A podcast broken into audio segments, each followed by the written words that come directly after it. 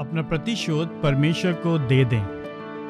प्रियो, अपना बदला कभी न लेना, परंतु परमेश्वर के कोप को जगह दो, क्योंकि लिखा है, प्रभु कहता है कि बदला लेना मेरा काम है, बदला मैं दूँगा। रोमियो बारह, उन्नीस। कड़वाहट और प्रतिशोध की ओर हमारे झुकाव पर विजय प्राप्त करने के लिए यह इतनी महत्वपूर्ण प्रतिज्ञा क्यों है? इसका कारण यह है कि यह प्रतिज्ञा क्रोध के पीछे आती सामर्थ्य आवेगों में से एक का उत्तर देती है। एक ऐसा आवेग जो पूर्णता अनुचित नहीं है। अनेक प्रकरणों में हमारे प्रति वास्तव में बुरा किया गया होता है। इसलिए यह आभास करना कि न्याय किया जाना चाहिए पूर्णता अनुचित नहीं है। अनुचित है या आभास करना कि हमें ही न्याय करना चाहिए। और कि जब तक न्याय किया ना जाए, हम कड़वाहट में बने रह सकते हैं। यह तो एक घातक त्रुटि होगी।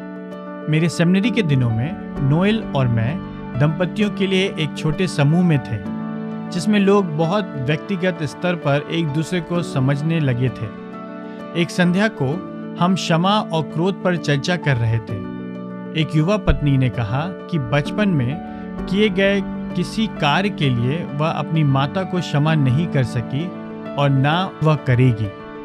हमने क्षमा न करने वाली आत्मा से संबंधित कुछ बाइबिलीय आज्ञाओं और चेतावनियों के विषय में बात की। एक दूसरे के प्रति दयालु और करुणामय बनो और परमेश्वर ने क्रिस्ट में जैसे तुम्हारे अपराध क्षमा किए, वैसे ही तुम भी एक दूसरे के अपराध क्षमा करो। इफिसियों चार बत्तीस।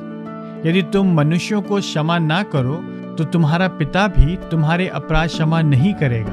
मत्ती छः पंद्रह।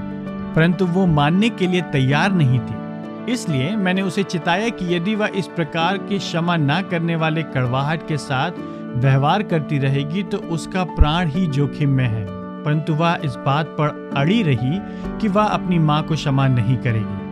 प्रतिशोध और कड़वाहट की इतनी घातक आत्मा पर विजय प्राप्त करने के साधन के रूप में, यहाँ रोमियो 12 में हमें परमेश्वर के न्याय के अनुग्रह की प्रतिज्ञा की जा रही है।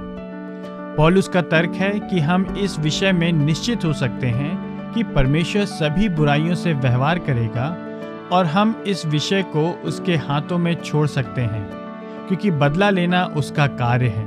हमारी प्रतिशोधी इच्छाओं को छोड़ने हेतु हमें प्रेरित करने के लिए वह हमें एक प्रतिज्ञा देता है। प्रभु कहता है कि बदला मैं दूँगा। वह प्रतिज्ञा जो हमें एक क्षमा ना करने वाली, कड़वी, प्रतिशोधी आत्मा से छुड़ाती है, वह यह है कि हमारा प्रतिशोध परमेश्वर लेगा। वह इसे हमारी क्षमता से अधिक न्यायपूर्ण और दयापूर्वक और हमसे कहीं अधिक अच्छी रीति से करेगा। वह सभी पाप को दंड देता है, कोई भी उससे बचकर नहीं निकल जाता है। पश्चाताप करके उस पर विश्वास करने वालों को वह क्रीस्ट के क्रूस पर दंड देता है, तथा ऐसा ना करने वालों को वह नरक में दंड देता है। इसलिए हम प्रतिशोध लेने से पीछे हट सकते हैं और परमेश्वर को उसके सिद्ध कार्य को करने के लिए स्थान दे सकते हैं।